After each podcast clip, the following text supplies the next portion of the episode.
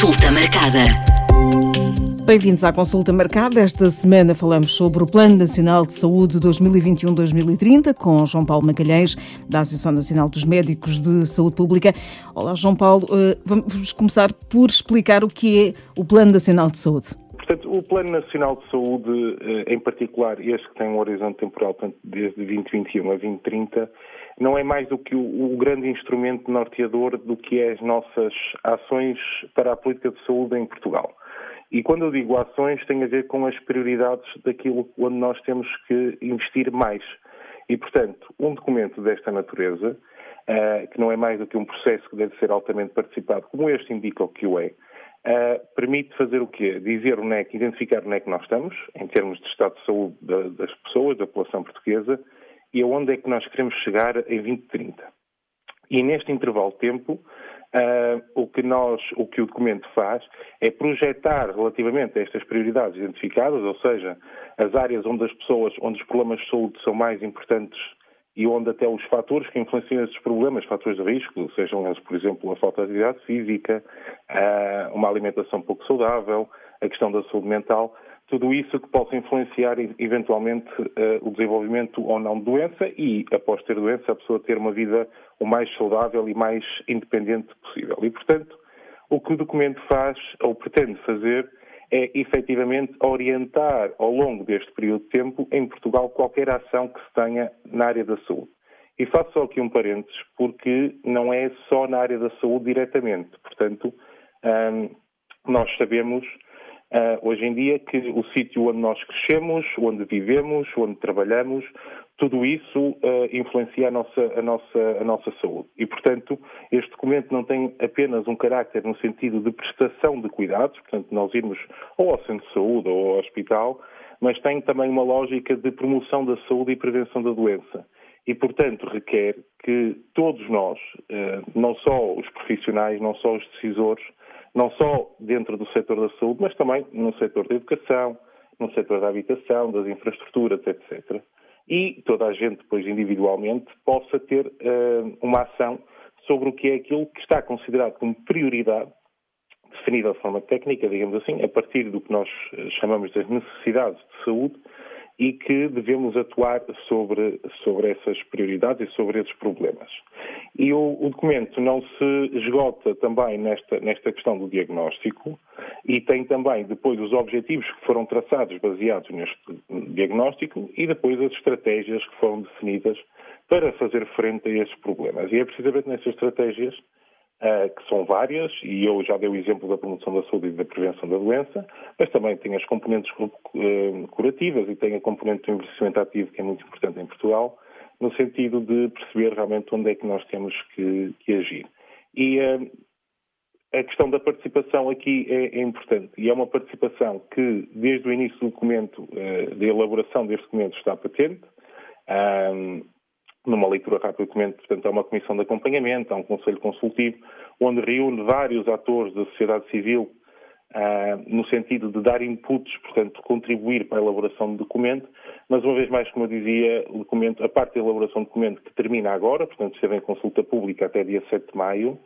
mas toda a parte da implementação que agora seguirá será talvez a mais importante de todas, porque é onde efetivamente nós, nós toda a gente pode contribuir. Como é que isso pode ser feito, João Paulo? É, muito bem. Então, nas, nas áreas, eh, a implementação ocorre de várias maneiras. Eu vou começar pela parte mais técnica, digamos assim.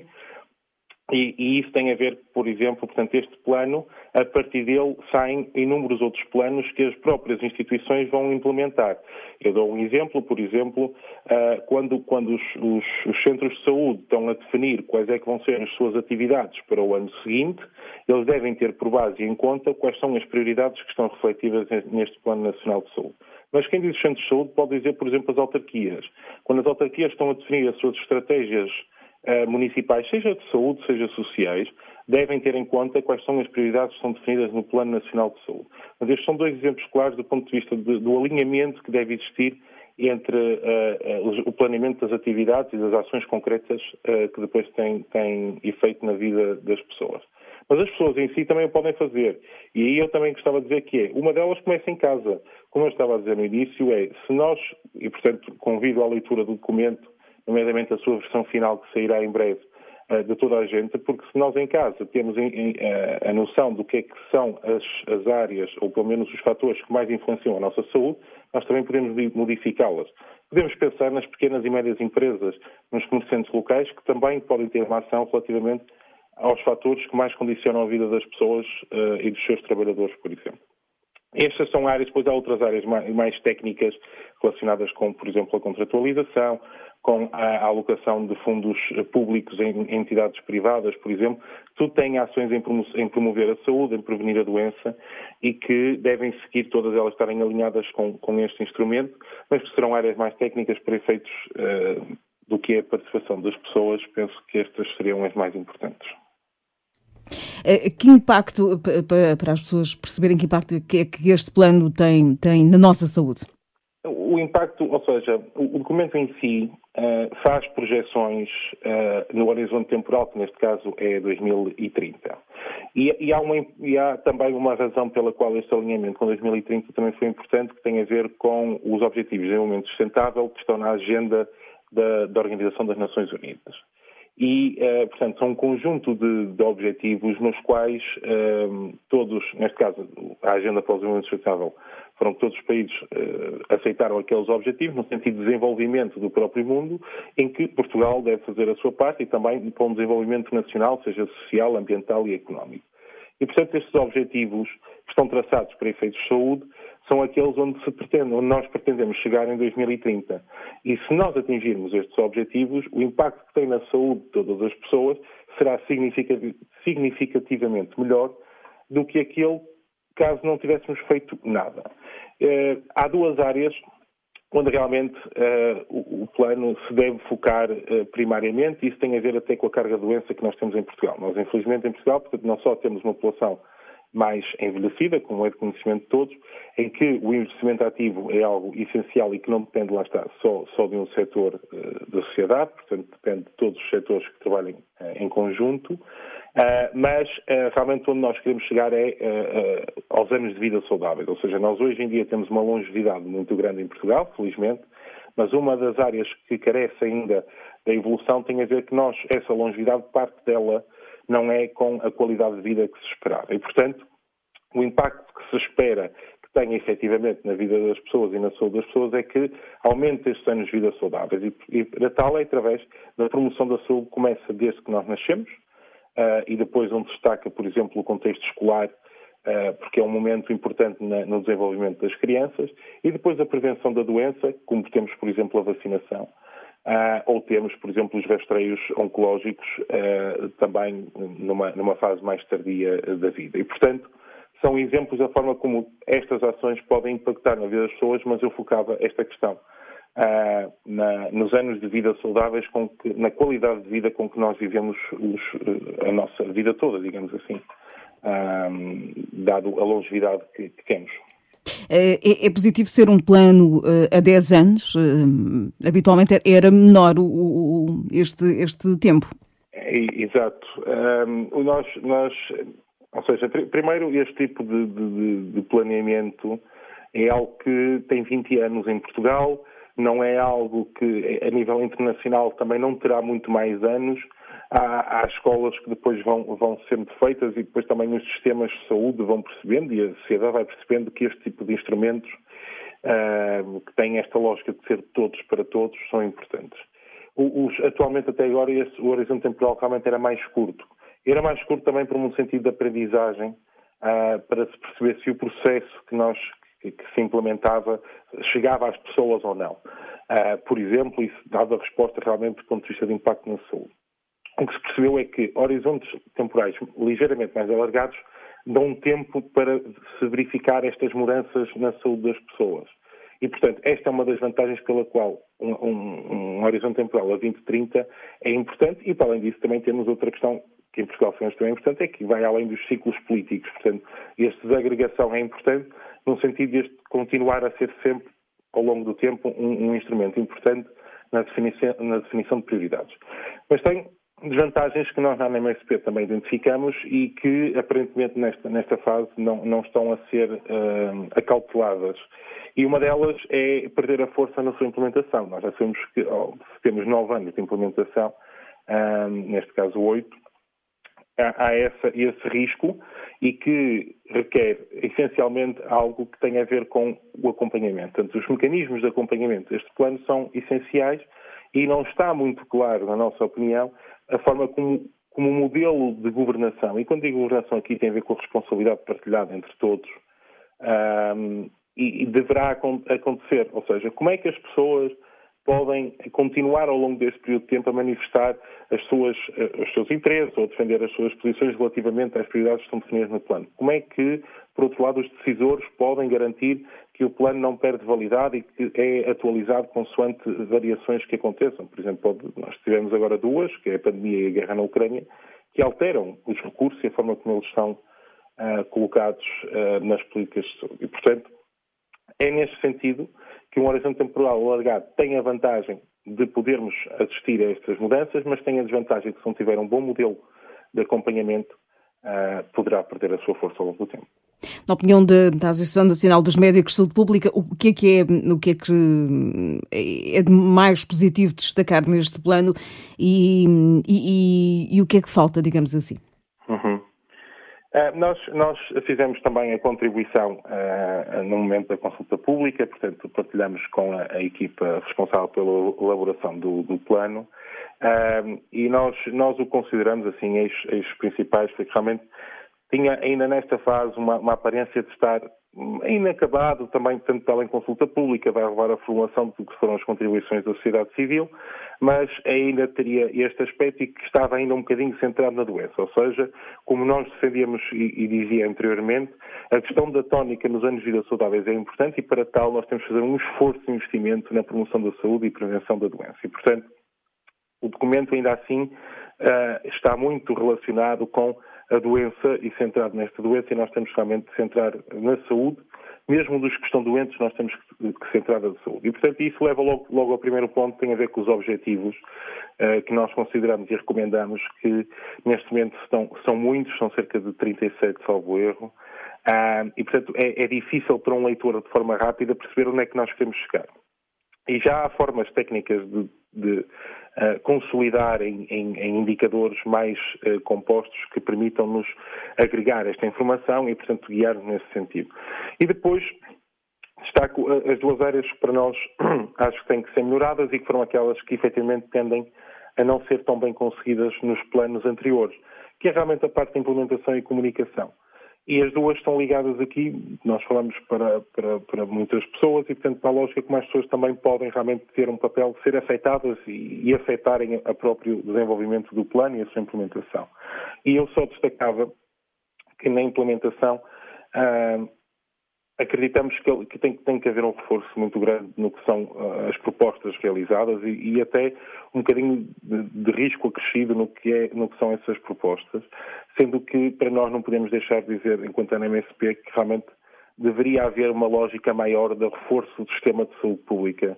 uh, que não só para fazer frente a emergências como a pandemia pela Covid-19, mas também para ser capaz de implementar todos estes programas de saúde que advêm do, do, do Plano Nacional de Saúde uh, para colaborar com a sociedade civil a nível local. É essencial que o sistema de saúde pública seja mais robusto, numa lógica até daquilo que nós hoje em dia se chama cada vez mais saúde pública de precisão. E depois há duas áreas, uma que está ligada com o financiamento, e que sabemos que realmente linhas de financiamento associadas a qualquer uh, instrumento desta natureza aumenta a probabilidade de sucesso da sua implementação. Ah, porque senão depende apenas da boa vontade das pessoas, e depois ah, a lógica de evitar a fragmentação. Portanto, nós hoje em dia ah, ainda continuamos a ter uma lógica muito fragmentada na abordagem dos problemas das pessoas, e isso também tem a ver com a evolução e com o conhecimento, naturalmente. E, portanto, o documento propõe já uma abordagem integrada, mas nós achamos que deve ir mais além nessa proposta e dizer como é que essa abordagem pode ser feita, quais são os, os métodos que isso, que isso acontece. E por último, a comunicação. A comunicação é o centro aqui deste documento, é a comunicação e a articulação. E lá está uma vez mais, esta comunicação é entre uh, profissionais e utentes, é entre utentes e utentes, entre profissionais e decisores, utentes e decisores, e a forma como esta comunicação acontece, os fóruns em que ela acontece, qual é que é o impacto que tem na transformação e na, na alteração uh, das decisões que são tomadas, seja a que nível for, e até, por exemplo, estamos a assistir agora a uma descentralização das competências, não só na área da saúde, em várias áreas governativas para os municípios, e é importante garantir que também, ao descentralizarmos estas competências, elas, de alguma maneira, podem ser contrabalançadas com uh, efetivos canais de comunicação para, para contribuir na implementação deste, deste processo. Um, em questão, por último, só uh, em relação à, à, fase de elaboração, embora ela tenha terminado,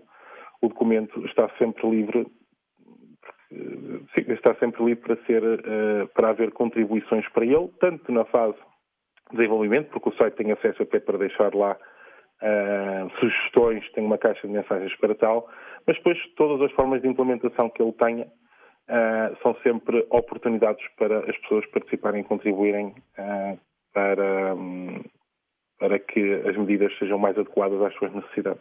É um plano que prevê uh, situações de emergência de saúde pública. Uh, passámos pela pandemia, também já falou na guerra na Ucrânia. Uh, temos, por exemplo, um, um, surto de hepatite infantil de origem desconhecida. Este plano prevê estas, estas emergências de saúde pública? O, o plano prevê duas, dois tipos de áreas de intervenção enquanto, de acordo com os problemas de saúde. Portanto, há uns que são aqueles que mais afetam a vida das pessoas, afetam as pessoas hoje em dia uh, seja a diabetes, seja a hipertensão arterial, seja a doença cerebrovascular, uh, portanto, que advém de, de, de AVCs, por exemplo. E depois temos aqueles problemas que neste momento podem ter uma expressão mais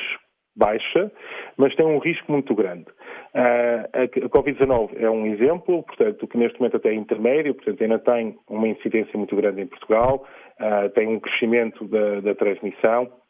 um risco de transmissão associado e, portanto, ainda, ainda temos essa, essa, essa doença associada. Uh, é hepatite também, mas realmente, como diz, há uma lógica de uh, atuação perante emergências. Isso é uma aprendizagem até da própria pandemia. Há muitos anos que já se vinha, portanto, que a Organização Mundial de Saúde, por exemplo, já uh, alertava para uma doença X, ou seja, uma doença emergente, que fizesse eh, ou causasse disrupção em quase todos os sistemas de saúde do mundo, e quando diz sistemas de saúde é mesmo na forma das pessoas viverem, não é, socialmente, uh, em que a Covid-19 foi um exemplo, mas estes fenómenos, como agora já temos, por exemplo, uh, a da hepatite, são fenómenos que nada, não há nada que do ponto de vista da evolução natural indiquem que eles vão abrandar ou desaparecer. Portanto, tudo indica que os vários fatores que levaram à emergência da infecção SARS-CoV-2 ou desta hepatite embora esta seja mais difícil, porque ainda estamos na fase de investigação até da própria causa, mas que são fenómenos que, eh, os fatores que levam ao aparecimento destes fenómenos, eles permanecem na nossa forma de viver em todo o mundo. Portanto, a globalização está presente, uh, o contacto do, do, humano com o animal ainda é muito presente em muitas áreas do mundo e, portanto, todas essas questões favorecem o aparecimento de novas doenças ou doenças que nós estávamos à espera que aparecessem em determinado momento. E o documento prevê realmente que nós sejamos preparados e que sejamos melhores preparados para responder a essas, a essas emergências um, e, uh, e, portanto, um, embora seja uma das áreas que nós, na nossa posição, que vivemos em, em, em sede de consulta pública, uh, propomos que uh, seja melhorada, uma vez mais através deste, desta forma do sistema de saúde, de saúde pública. Eu posso dar um exemplo muito concreto. nós, durante a Covid-19, por exemplo, no âmbito da, resposta à saúde pública, as autoridades de saúde tinham que determinar isolamentos, isolamentos estes para as pessoas que estavam doentes, ou isolamentos, em, em, a quarentena para as pessoas que estavam em risco de desenvolver doença. O enquadramento legal em que nós atuávamos era muito, uh, muito tenue e, uh, e, frágil. E não era específico de Portugal, portanto, é, calhar houve um ou dois países no mundo que já tinham, uh, já tinham trabalhado num, num, enquadramento legal que favorecesse essa ação. Nós, nós ainda é uma das áreas que, por exemplo, temos que dar um salto qualitativo uh, para que seja melhor, porque quando nós estamos a restringir pessoas das suas liberdades, é bom que todos nós, a pessoa até que está a ser restringida e quem a restringe, tenha, esteja seguro uh, da sua ação e tenha um fundamento técnico válido para o fazer porque isso também é importante uh, na preservação da, da, qualidade e da, da, segurança das pessoas. Como mensagem final, só, só dizer que nós trouxemos este tema uh, aqui no âmbito deste podcast para que as pessoas ficassem a conhecer o Plano Nacional de Saúde, uh, provavelmente a maior parte das pessoas não conhece, uh, e é para que realmente se compreenda que é um instrumento de todos para todos. E, portanto, para tal, é importante que as pessoas se apropriem, apropriem dele e que pesquisem uh, sobre ele. E também há um, um, um, trabalho do lado da saúde a ser feito no sentido de chegar mais perto das pessoas. Uh, e, portanto, trabalhando em conjunto nos próximos 10 anos é essencial porque este tipo de processos não termina em 2030, portanto, continuará sempre, se calhar com novas metodologias, com novas formas de trabalhar, mas a ideia é que ele, os fundamentos que o levam a existir não se terminam porque os recursos são escassos e, portanto, nós vamos continuar sempre a precisar, a precisar, de priorizar onde nós precisamos de intervir e para isso as pessoas são essenciais, não só para dizerem o que é que é melhor priorizar, como depois também para uh, uh, implementarem as suas medidas uh, de forma a, a minimizar e a mitigar esses problemas. Consulta marcada.